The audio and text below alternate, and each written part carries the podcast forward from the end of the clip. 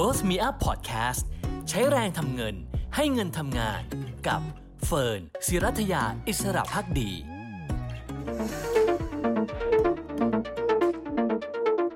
เฟิร์นเข้าใจว่าณปัจจุบันเนี่ยมีสิ่งหนึ่งที่ทำกันก็คือ การจ้างโจรขึ้นบ้านโอ้ของบรรดาองค์กร ใช่ครับ คืออะไรอะคะ อันนี้น่าตื่นเต้นมากครับอ่าอนาคตต่อไปเนี่ย เราจะดูกันที่ความน่าเชื่อถือแล้ว อือหือ องค์กรนี้คุณคุณเฟิร์นฝากเงินไว้ น่าเชื่อถือไหม มี certify อะไรบ้าง ระบบ Cyber Security เขาเป็นยังไง อืมมีประวัติอะไรไหม อืมนี่คือสำคัญกว่าถูกต้องไหมครับคุณเฟิร์น คำถามเฟิร์นคือ ความไม่มั่นคงจาก Cyber Security ยกตัวอย่างได้ไหมคะว่ามันน่ากลัว มันรุนแรง หรือมันเสียหายแค่ไหน โอ้โหคุณเฟิร์น Cyber Awareness สำคัญนะ คือความรู้ความเข้าใจเกี่ยวกับการป้องกันภัยทางไซเบอร์เนี่ยถือว่าต่ำมาก อืมผมเคยได้ยินไม่แน่ใจว่าจริงหรือเปล่านะฮะ มือถือหายกับข้อมูลหลุด คนไทยเอาอะไรมากกว่ากัน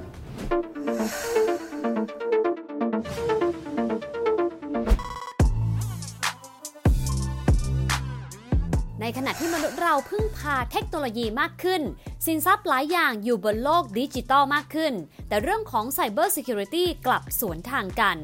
แล้วรู้หรือไม่การโจมตีทางไซเบอร์เกิดขึ้นทั่วโลกทุก 11 วินาทีภัยไซเบอร์น่ากลัวแค่ไหน สร้างความเสียหายหนักเพียงใดทำไมหลายองค์กรต้องจ้างโจรขึ้นบ้าน วันนี้รายการทีเด็ดจะพาไปเจาะลึกเกี่ยวกับภัยในโลกไซเบอร์ ที่นับวันยิ่งน่ากลัว และใกล้ตัวกว่าที่คิด อนนี้นะคะเฟิร์นอยู่กับคุณคริสบรูนาสำริดนะคะ ซึ่งเป็น CEO ของ CloudSec Asia จะมาคุยให้ฟังว่าทำไมมีแต่คนจ้างโจรขึ้นบ้านคืออะไรนะคะ สวัสดีค่ะคุณคริสค่ะสวัสดีครับ สวัสดีครับ ขอบคุณมากเลยนะคะ วันนี้ให้ครับเรามาถ่ายทำในห้องที่เห็นบอกปกติเข้าไม่ได้ เข้าไม่ได้ปกติผมก็เข้าไม่ได้นะจริงๆอันนี้เขาห้องอะไรคะห้อง MDR ครับคืออะไรคะ เป็น manage detect and response อืมใช่ไหมครับเป็นการ manage ดูแลลูกค้าอ่าฮะนะครับเป็นเสมือนห้อง เรียกง่ายๆ คือเป็นรปภแล้วกันอ่าอ่าเป็นห้องพี่ๆรักษาหน่วยรักษาความปลอดภัยให้กับทางอ่าฮะ ไซเบอร์ใช่ไหมฮะ แล้วเราก็ detect อืม MDR detect ก็คือว่าเกิด incident แปลกๆปลอมๆ หรือว่าเป็นอะไรที่มันไม่เป็นแพทเทิร์นที่แปลกๆ ออกไป ที่น่าสงสัย ที่น่าสงสัยอืมเราก็จะ detect ไปหา detect เสร็จปุ๊บ แล้วเราก็ response response คนที่เข้ามากวนๆ กับลูกค้าของเรา อ๋อเราถึงเรียกว่าเป็น manage detect and response ครับ ค่ะ แล้วความสำคัญของการทำ MDR ครับผม คืออะไรคะพูดง่ายๆครับ เมื่อสก่อนเมื่อก่อนเนี้ยตามตึกต่างอืมๆทุกๆตึกก็จะมีพี่ๆรปภอ่า เป็นฟิสิกอลอืม ถูกต้องไหมฮะอ่าแล้วก็เจ้าของตึกหรือเจ้าของบ้านก็จ้างเองอืม ถูกต้องไหมฮะจ้างพี่ๆรปภมาอยู่ที่บ้านเรา ค่ะเลี้ยงดูปูเสืออย่างดีทั้งค่ะ ครอบครัวใช่ไหมฮะแต่ปัจจุบันเวลาผ่านไปเนี่ยบริษัทรปภทั้งหลายเนี่ยก็คือจะเป็น outsource แล้ว อ่า ทั้งหมู่บ้านทั้งตึกถูกต้องไหมค่ะฮะ ห้องนี้เขาไปทำอะไร ก็คือเราก็เป็น outsource ในการดูแลไซเบอร์ดูแลความปลอดภัยทางไซเบอร์ให้กับลูกค้าเรานั่นเอง อืมนั่นคือเรื่องของ Cyber Security ถูกต้องครับ จริง ๆ แล้วความหมายของคำนี้ในมุมของคนที่ทำงานด้านนี้เนี่ยหมายถึงอะไรคะ Cyber Security ก็คือเราก็ดูแลความปลอดภัยให้กับลูกค้า อืมถ้าเป็นฟิสิกอลดูแลทรัพย์สิน ดูแลอ่าตึกดูแลเงินทองที่เป็น physical ค่ะ แต่สำหรับ Cyber Security เนี่ยเราดูแล Data อ่า ดูแลอ่าสินทรัพย์ ใช่ไหมครับที่เป็นดิจิทัลอืมใช่ไหมครับการบุกทำลายจากคนข้างนอกเข้ามาข้างในแฮกเกอร์ตอนนี้เต็มเต็มไปหมดเลยอือหือยิ่งมีทั้ง Metaverse ใช่ไหมครับที่มีคริปโตเคอเรนซีอืมใช่ไหมฮะยิ่งตอนนี้มีเรื่องของ transformation บริษัทต่าง ๆ อย่างเงี้ยฮะอือหือบริษัท Cyber Security นี่เลยสำคัญในการช่วยปกป้องสินทรัพย์ เพราะฉะนั้นถ้าเปรียบเทียบกับในอดีตครับสิ่งที่สำคัญก็คือชีวิตอะคือมนุษย์นะใช่ครัคะบคือสินทรัพย์ที่จับต้องได้ใช่ก็เลยครับต้องมีรปภครับผมแต่ในวันนี้สินทรัพย์ที่สำคัญ ก็คือ Data Data ถูกต้องแล้วก็ครับเป็นสินทรัพย์บางอย่างที่จับต้องไม่ได้ ก็เลยถูกต้ต้อองงครับมี Cyber Security ที่ทำหน้าที่เหมือนเป็นรปภให้กับสินทรัพย์ที่จับต้องไม่ได้เหล่านั้นถูกต้องครับเฟิร์นเข้าใจว่าณปัจจุบันเนี่ยมีสิ่งหนึ่งที่ทำกันก็คือ การจ้างโจรขึ้นบ้านโอ้ของบรรดาองค์กรใช่ครับคืออะไรอะคะ อันนี้น่าตื่นเต้นมากครับอ่าอ่าก่อนอื่นนะครับ ก่อนที่คุณเฟิร์นจะไปตรวจร่างกายก่อนอืมคุณเฟิร์นจะไม่ทราบตัวเองคุณเฟิร์นเป็นโรคอะไรใช่ไหมฮะ เราก็ต้องตรวจร่างกายก่อนอืม red เขาเรียกว่าอาการจ้างโจรขึ้นบ้านเขาเรียกว่า red teaming อืม red teaming หมายถึงว่าเราเหมือนเราอยู่บ้านเดียวกันอืมใช่ไหมฮะเราอยากรู้ว่า security ผมผมแปลเป็นภาษามนุษย์โลกนะฮะอืมไม่ได้เอาภาษาภาษาไม่ต่างใช่ดาวภาษานะภาษาเทพอ่าเหมือนเราอยู่บ้านกันอย่างเงี้ยเราอยากรู้ว่าบ้านเราเนี่ยหมู่บ้านเราเนี่ยปลอดภัยไหมอ่าฮะใช่ไหมฮะเราก็ต้องจ้าง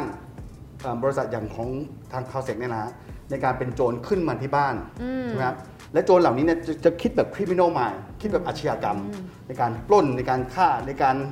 ขโมยสินทรัพย์ใช่ไหมฮะแล้วคนที่ว่าจ้างเราเนี่ยก็จะเป็นบอร์ดอืมของบริษัทอืมเรื่องนี้เป็นเรื่องของเป็นความลับของทั้งองค์กร จะไม่มีใครรู้เด็ดขาดค่ะยกเว้นบอร์ดที่เป็นผู้จ้าง ยกเว้นบอร์ดที่รู้ว่าจ้างใช่ไหมครับเพื่อจะได้ผลลัพธ์ที่ดีที่สุดอืมใช่ไหมครับพอโจรขึ้นบ้านสมมติเนี่ยเขาจะบอกเลยว่าคุณเฟิร์นครับ เมื่อคืนแม่บ้านคุณเฟิร์นลืมปิดประตูบ้านตอนตีสองอืมอ่าคุณเฟิร์นครับ เมื่อคืนนี้ ลูกคุณเฟิร์นจุดธูปทิ้งไว้นะ อาจเกิดไฟไหม้ได้อืม อ่าสามีกลับมาตอนกลางคืนค่ะ ใช่ไหมฮะอ่าประตูใหญ่ปิดแต่ลืมล็อกกลอน อ่าฮะอันนี้เป็นต้นนะฮะ เพราะฉะนั้น red teaming เนี่ย คือเราเหมารวมทั้งองค์กรเลย อ่า พนักงานทุกคนใช่ไหมฮะ การเข้าออก IoT ต่างๆ ขององค์กร คอมพิวเตอร์ทุกเครื่อง เราก็เข้าไปบุกแฮกจริง อืม ๆ แล้วพอเราตรวจร่างกายเสร็จปุ๊บเนี่ยเราบอกเลยว่าให้เป็น report ตรง ๆ เลยว่า คุณเฟิร์นครับ บริษัทคุณเฟิร์นเอ่อ บกพร่องแบบนี้แบบนี้แบบนี้อืมแล้วเราก็ช่วยกันรักษาอืมอ่า red teaming ก็คือการตรวจร่างกายค่ะพอตรวจร่างกายเสร็จปุ๊บเรารู้แล้วว่าเราคุณเฟิร์นเป็นโรคอะไรบ้างอ่าฮะแล้วเราก็ไปหาหมอเฉพาะทางอืมอ่าผ่าหมอเฉพาะทางเสร็จปุ๊บห้องนี้ก็ทำงานแล้ว MDR ค่ะส่ง Red Teaming เสร็จปุ๊บห้องนี้เขาเรียกว่าห้อง Blue Team อือหือ Blue Team คือดูแล 24 ชั่วโมงอ๋จุดวันอ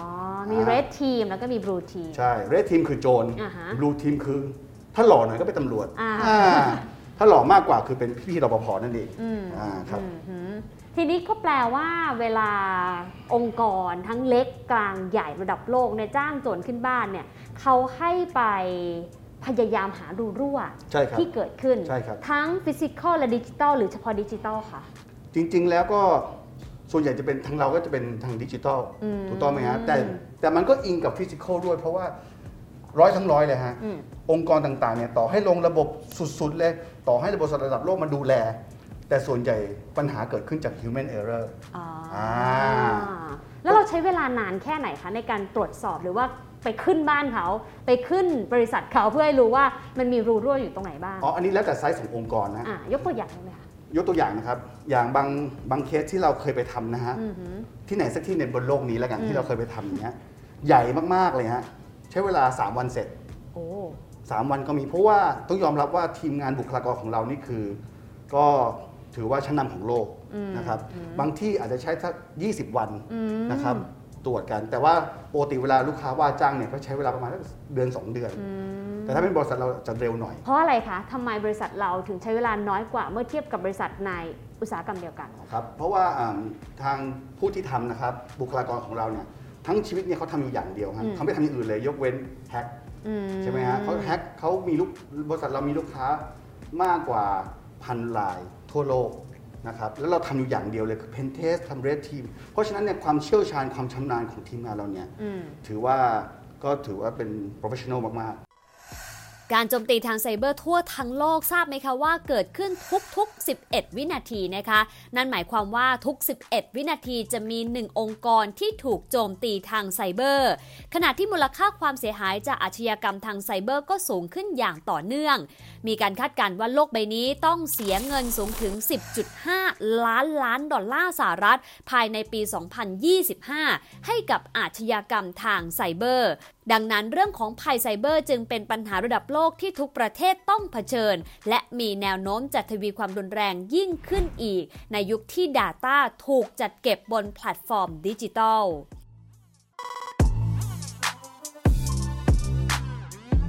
แล้วเวลาหลังจากเราเข้าแผนกอายุรกรรมแล้วครับนะคะผมก็คือโจรขึ้นองค์กร เรียบร้อยแล้ว เพื่อที่จะเช็คแล้วว่ารูรั่วอยู่ตรงไหนครับภาพแล้วเราก็ส่ง report อ่าอย่างละเอียดให้กับลูกค้าอ่าฮะครับทีนี้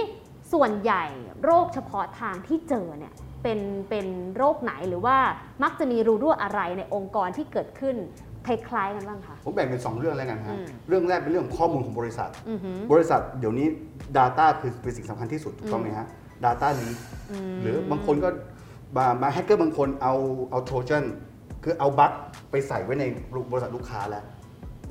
ไม่รู้อยู่ตรงไหนแล้วเขาแค่รอวันว่าเขาจะเอาเขาจะทำร้ายบริษัทนั้นๆเมื่อไหร่แค่นั้นเองอืมแต่ลูกค้าไม่รู้ตัว ไม่รู้ตัวองค์กรไม่มีใครทราบเลยฮะใช่ไหมฮะหรืออีกอันหนึ่งคือวิธีการที่แฮกเกอร์เข้ามาบางทีเขาเขาแฮกจาก HR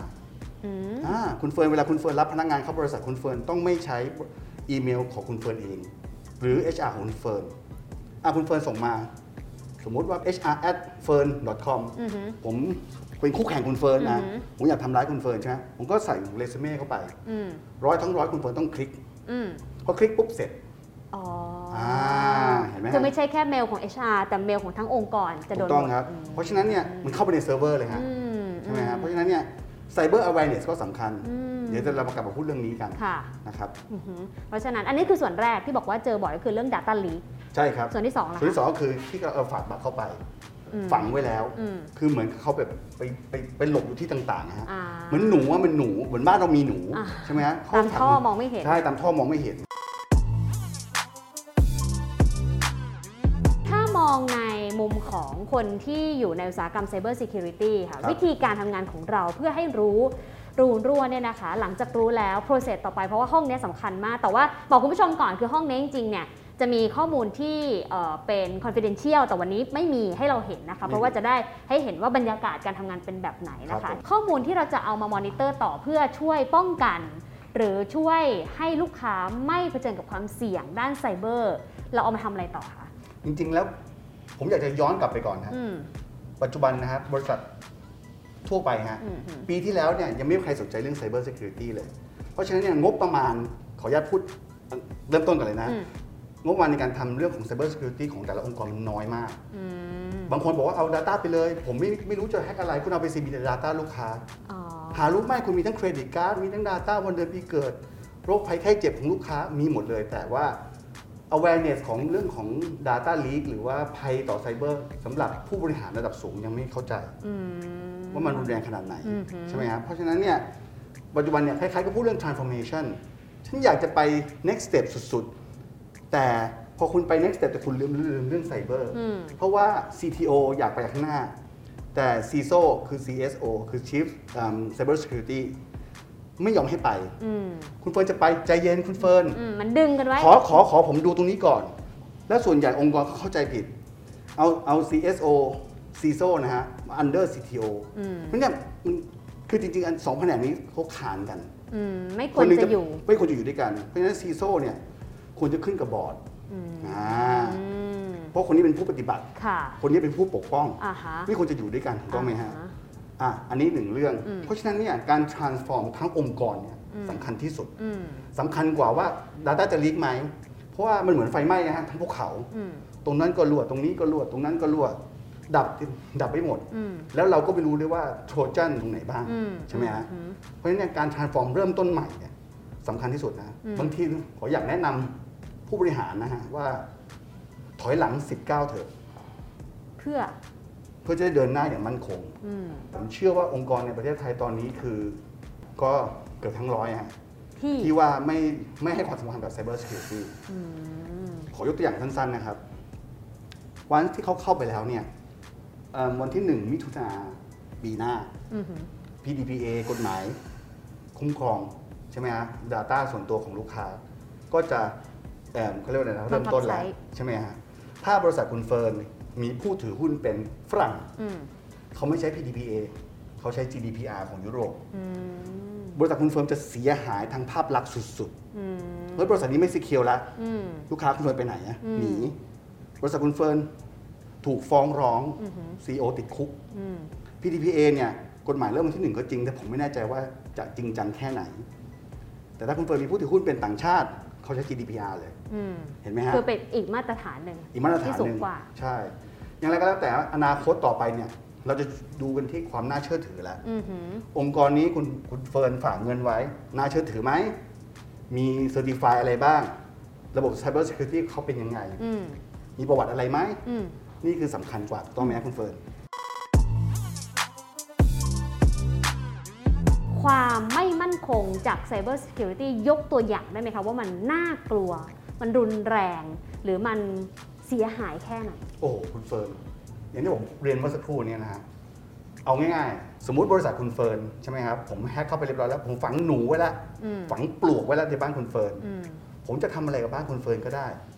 ผมจะเอาข้อมูลส่วนตัวคุณเฟิร์นออกมา ขายในดาร์กเว็บก็ได้ อืม ลูกค้าคุณเฟิร์นมีเป็นร้อยเป็นพันเป็นหมื่นใช่ไหมฮะเอาไปขายก็ได้หาเงินตรงนั้นก็ได้ หรือผมไม่ชอบคุณเฟิร์นผมสั่งปิดบริษัทคุณเฟิร์นก็ได้ไป เป็นต้น หรือบางองค์กรอย่างนี้แฮกเกอร์เข้าไปปิดแอร์เล่นทั้งตึกอืมอะไรก็แล้วแต่ที่เป็น IoT คุณเฟิร์นอือหือน่ากลัวหมดฮะอืมเพราะฉะนั้นเนี่ย cyber awareness เนี่ยสำคัญนะ IBM ประเมินความเสี่ยงอุตสาหกรรมที่อาจถูกโจมตีทางไซเบอร์มากที่สุดได้แก่อุตสาหกรรมการเงินและประกันภัย อุตสาหกรรมการผลิต อุตสาหกรรมพลังงาน ด้วยการพุ่งเป้าโจมตีระบบปฏิบัติการ ถูกก่อกวนด้วยมาแวร์ และพยายามขโมยยักย้ายถ่ายโอนเงิน ส่วนค่าใช้จ่ายในการกู้คืนข้อมูลจะสูงกว่าค่าใช้จ่ายในการป้องกันเกือบ 10 เท่าเลยทีเดียวค่ะแล้วจริงๆ องค์กรระดับไหนจำเป็นต้องมี Cyber Security อย่างอะอย่าง CrowdSec หรือว่า ในอุตสาหกรรมเนี้ยเพื่อเข้าไปดูแลบ้างคะ มีไหมคะว่าเลเวลไหนความเสี่ยงระดับไหน หรือว่าทุกองค์กรมีความสำคัญและจำเป็น จริง ๆ แล้วแหมอันนี้มัน จริง ๆ แล้ว Cyber Security จะกลายเป็น everyone utility ครับคุณเฟิร์นอืม everyone everyone หมายถึงว่ายกเว้นคนที่ไม่มีมือถือเลยนะฮะ isolate ไปเลย อันนั้นไม่เป็นไร แต่ถ้าคุณเฟิร์นใช้มือถือ ใช่ไหมฮะที่เป็นสมาร์ทโฟนอืมเอาง่ายๆ มีเซิร์ฟเวอร์มีอีเมลอะอืมนั่นคือ Cyber Security ต้องเข้าไปจัดการทั้งหมดอืมใช่ไหมฮะ รวมทั้งกฎหมายกำลังจะ reinforce และ ในเรื่องของ privacy law data ทั้งหมดถ้า leak ออกไปเสียหาย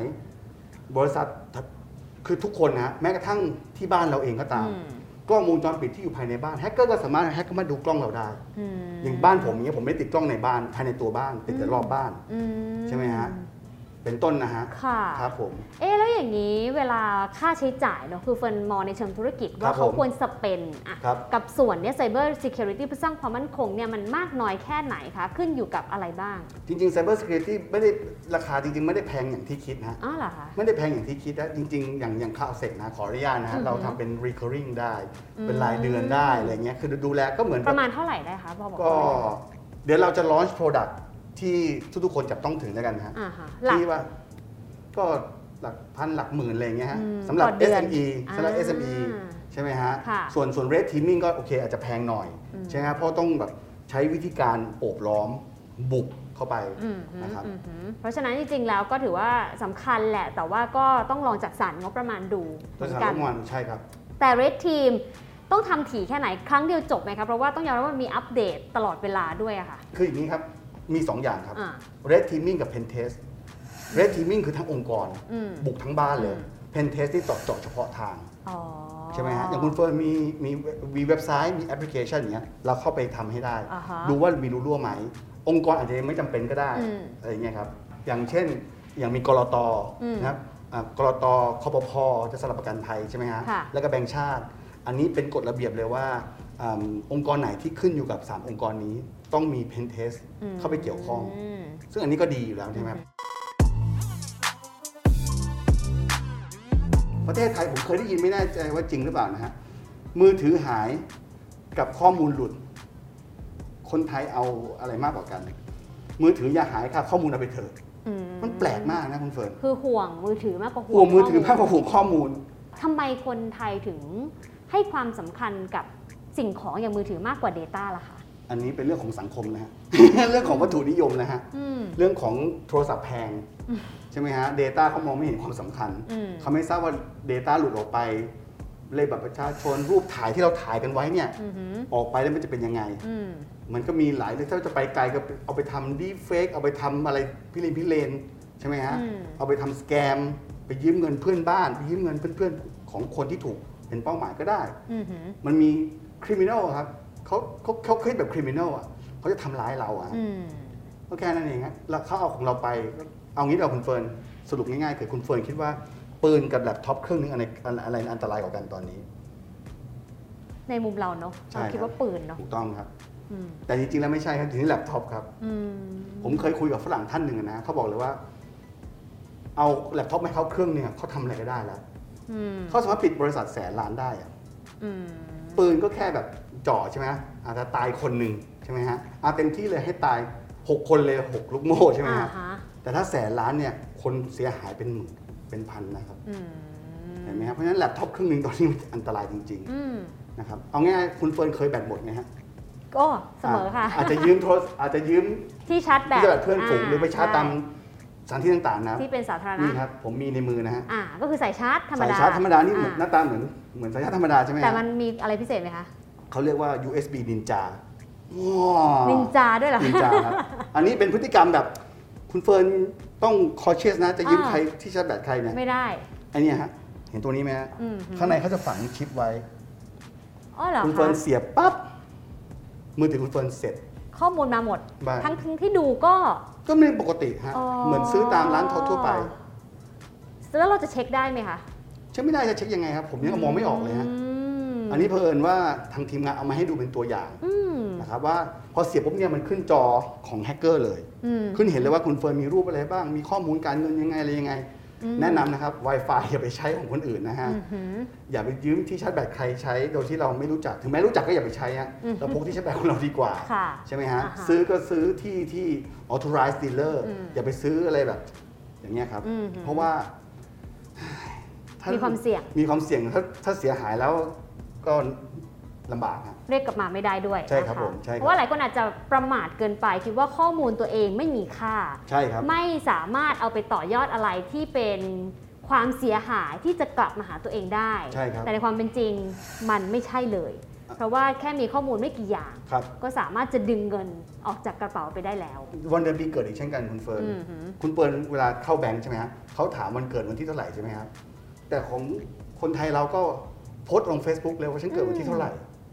จริงๆ ข้อมูลวันเกิดนี่เป็นความลับนะฮะอ๋อเหรอคะนะฮะหรือแม้กระทั่งผมเคยได้ยินเคสนะที่ว่าเราชอบถ่ายรูปที่บ้านใช่ไหมฮะอ่าฮะอ่าคนคนนี้เป็น target นายเอเป็น target เขาชอบถ่ายรูปตามมุมบ้านต่างๆอวดบ้านอ่าแฮกเกอร์ก็มาทำเป็นเอ่อเขาเรียกว่าอะไรนะแผนผัง engineering แผนผังที่บ้านเลย อ๋อ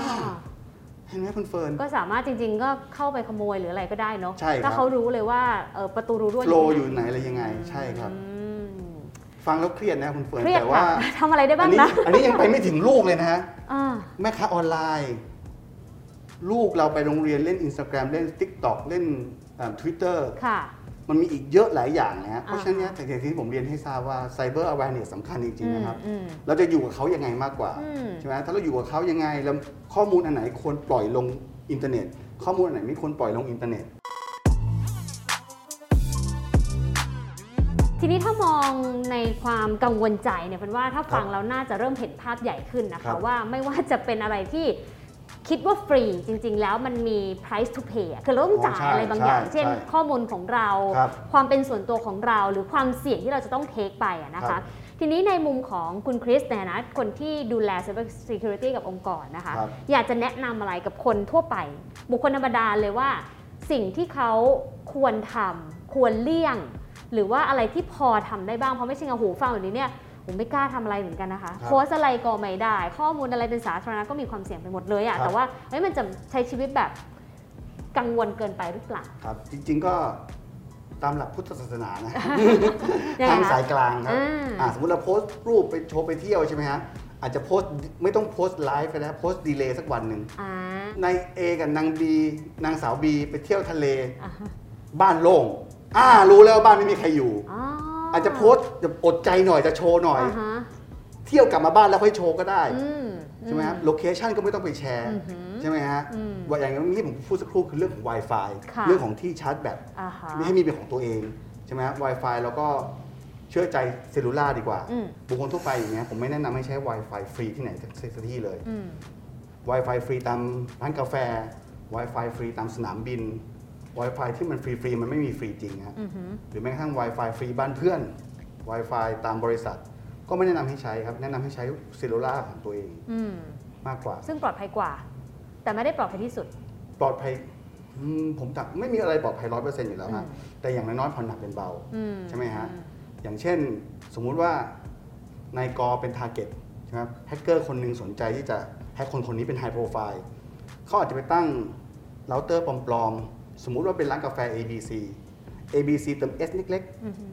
ๆแล้วก็มือถือเนี่ยครับมันเขาถูกสอนให้จับ Wi-Fi ที่แรงที่สุดใกล้ๆตัว ใช่ไหมฮะมือถือหรือแล็ปท็อปก็นั้นก็ไปจับกับเราเตอร์ตัวนี้ สั้นๆ คือเสร็จแล้วอืมเรียบร้อยเขาก็ดูดข้อมูลมาเรียบร้อยแล้ว แต่มันมีวิธีการมีมีวิธีการหลายขั้นตอนนะฮะอ่าฮะแต่ง่าย ๆ คือเสร็จเรียบร้อยแล้วครับอืม ถ้าในกรณี Wi-Fi อะค่ะ สมมครับเราอยู่บ้านนะคะ ครับเราก็มีคนมาหาอะครับหรือไม่ก็เป็นร้านเล็ก ๆ นะคะ มีคนมาครับขอ Wi-Fi เนี่ยจำเป็นต้องให้อยู่แล้วนะคะครับ วิธีการจัดการเรื่องนี้ให้เราไม่เสี่ยงจะถูก hack เนี่ยทำยังไงคะ ครับผมจริง ๆ แล้วก็แบ่งเป็นสองสองสอง verse เลยฮะนะครับในองค์กรเนี่ยควรจะมี Wi-Fi หลัก อืมอินเทอร์เน็ตหลักให้คนในองค์กรใช้ อือฮึ เราจะได้มอนิเตอร์พนักงานผู้บริหารของเรา ใช่ไหมฮะว่าเราทำอะไรบ้าง อืม แต่ถ้าสมมติมีแขกมาในองค์กรเนี่ยห รือมาที่บ้านเราเนี่ยเราควรจะมี Wi-Fi แยกออกไปเลย อ๋อคือบางทีเนี่ยผมเคยไปนะ security physical security เนี่ยแน่นหนามาก อ่าฮะ จะเข้าบริษัทเขานี่ยากมากเลย แต่ ทั้งแลกบัตรทั้งสแกนหน้า แต่พอเข้าไปเสร็จปุ๊บ รหัส Wi-Fi แปะอยู่ที่กำแพง อ๋อผมก็ถามว่า เอ๊ะ โทษนะครับ อันนี้ Wi-Fi นี่ของแขกใช่ไหมไม่ใช่ของทั้งองค์กรใช้ด้วยกัน อืมก็เท่ากับว่าเขาไม่มี security เลย อืม เห็นไหมฮะค่ะเพราะฉะนั้นเนี่ยจริงๆต้องแยกฮะ บางทีเราปฏิเราก็กลัวเขาเขาก็กลัวเราถูกต้องไหมฮะ อ่าฮะ เราแยกดีกว่า แยกออกมาเลยแยกแยกทุกอย่างแยก service ออกมาข้างนอกเลย อยากฝากอะไรให้กับคนที่ติดตามอยู่ว่าโอเคเฟิร์นเชื่อว่ามันมีหลายแบบนะคะหนึ่งครับองค์กรขนาดใหญ่ มีครับงบประมาณเงินครับทุนแล้วก็ aware ครับพอที่จะใช้ cyber security ครับเอ่อ expert นะคะ แต่ครับว่าองค์กรขนาดกลางเล็ก SME หรือแม้ครับแต่บุคคลทั่วไปเองครับ เขาควรจะทำยังไง เพื่อให้คล้ายๆกับการจ้างโจรขึ้นบ้าน แต่ว่าสามารถทำได้ในสเกลที่เขามีอยู่เนี่ยค่ะ ก็แบ่งเป็นหลายเทียร์อืม นะครับอย่างองค์กรใหญ่อะครับบางทีมูลค่าขององค์กรเนี่ยมหาศาล ถ้าเทียบเป็นเปอร์เซ็นต์แล้วยังไม่ถึง 0.5%เลยฮะอืมของโอ้ยังไม่ถึง 0.1%เลยค่าใช้จ่ายในการทำ Cyber Security อ๋อจริง ๆ มันไม่ได้แพงขนาดนั้นนะ อือหือ นะครับส่วนองค์องค์กรเล็กๆนะครับเดี๋ยวเราจะ launch เดี๋ยวเราจะมี Product สำหรับองค์กรที่เป็น SME นะครับ SML SME นะมีหมดครับอืมอืมนะครับส่วนบุคคลทั่วๆไปอย่างเงี้ยก็เปลี่ยนพฤติกรรมอืมนะครับจริงๆทุก ๆ ท่านเลยฮะทั้งคนในองค์กรแล้วต้องเปลี่ยนพฤติกรรมการการการการใช้สื่อออนไลน์อืมการแชร์ข้อมูลส่วนตัวอืมใช่ไหมฮะบางทีก็ไปดาบสองคมอะนะโอเคเราก็มีความสุข เราไปเที่ยวมาเราอยากจะแชร์โมเมนต์ที่มีความสุขให้เพื่อนๆเราเห็นใช่ไหมฮะแต่เราก็ไม่รู้ว่าว่าใครดูเราอยู่บ้าง จริงๆ แล้วคุณผู้ชมคะปฏิเสธไม่ได้ว่าการจ้างโจรขึ้นบ้านเนี่ยนะคะคราวเซกทำให้ในฐานะองค์กรนะครัคะบที่ไปดูแลเรื่องของ Cyber Security มี 2 ทีมนะคะ ก็คือ Red Team นะคะเป็นโจรเลยเข้าไปดูเลยรูรั่วอยู่ไหนกับ Blue Team นะคะที่จะมาคอย Protect ปกป้อง Monitor นะคะแล้วก็คอย report ให้ด้วย แต่อย่างไรก็ตามเราเองนะคะเฟิร์นเชื่อว่าไม่ว่าจะเป็นบุคคลธรรมดาเป็น SME นะคะหรือว่าใครก็ตามในวันนี้สิ่งสำคัญคือ Data เราตอนนี้อยู่ค่อนข้าง Public นะคะดังนั้นเราลองทำตัวเองเป็นโจรดูไหมลองจ้างตัวเองนี่แหละนะคะ มาสอดส่องว่าอะไรที่เป็นรูรั่วในชีวิตประจำวันเราบ้างก่อนนะคะ แล้วก็ถ้าเราพอเห็นเนี่ยนะคะ จะได้พอปิดรูรั่วดังกล่าวได้ ซึ่งคุณคริสก็ให้ฟังเนี่ยแค่สายชาร์จเองนะคะ ก็อาจจะเอาข้อมูลของเราไปหมดเลยก็ได้ หรือแม้แต่การใช้ Wi-Fi นะคะ หรือข้อมูลบางอย่างที่เราบังเอิญนะคะไปส่งหรือว่า โพสต์ไว้ใน Public หรือว่าโซเชียลเองก็อาจจะไม่ได้เป็นผลดีกับเรามากนักนะคะ จะได้เอาแวนเรื่องนี้เอาไว้ แต่สำคัญที่สุดก็คือเรื่องขององค์กรค่ะ เพราะว่าต้องรับผิดชอบคนจำนวนมหาศาลนะคะ รวมถึงมูลค่าความเสียหายไม่ใช่เป็นแค่ตัวเลขเท่านั้น แต่หมายถึงความน่าเชื่อถือ ที่จะทำให้ยืนระยะของธุรกิจต่อไปได้ด้วยเช่นกันนะคะคุณคริสก็เลยบอกว่าถอยหลังมาหน่อยได้ไหมเพื่อให้ก้าวหน้าได้อย่างมั่นคงจากการทำ Cyber Security ซึ่งงบประมาณน้อยมากเมื่อเทียบกับสัดส่วนรายได้ของหลายองค์กรนะคะวันนี้ขอบคุณคุณคริสจริงๆ สวัสดีค่ะ ครับ สวัสดีครับ สวัสดีครับ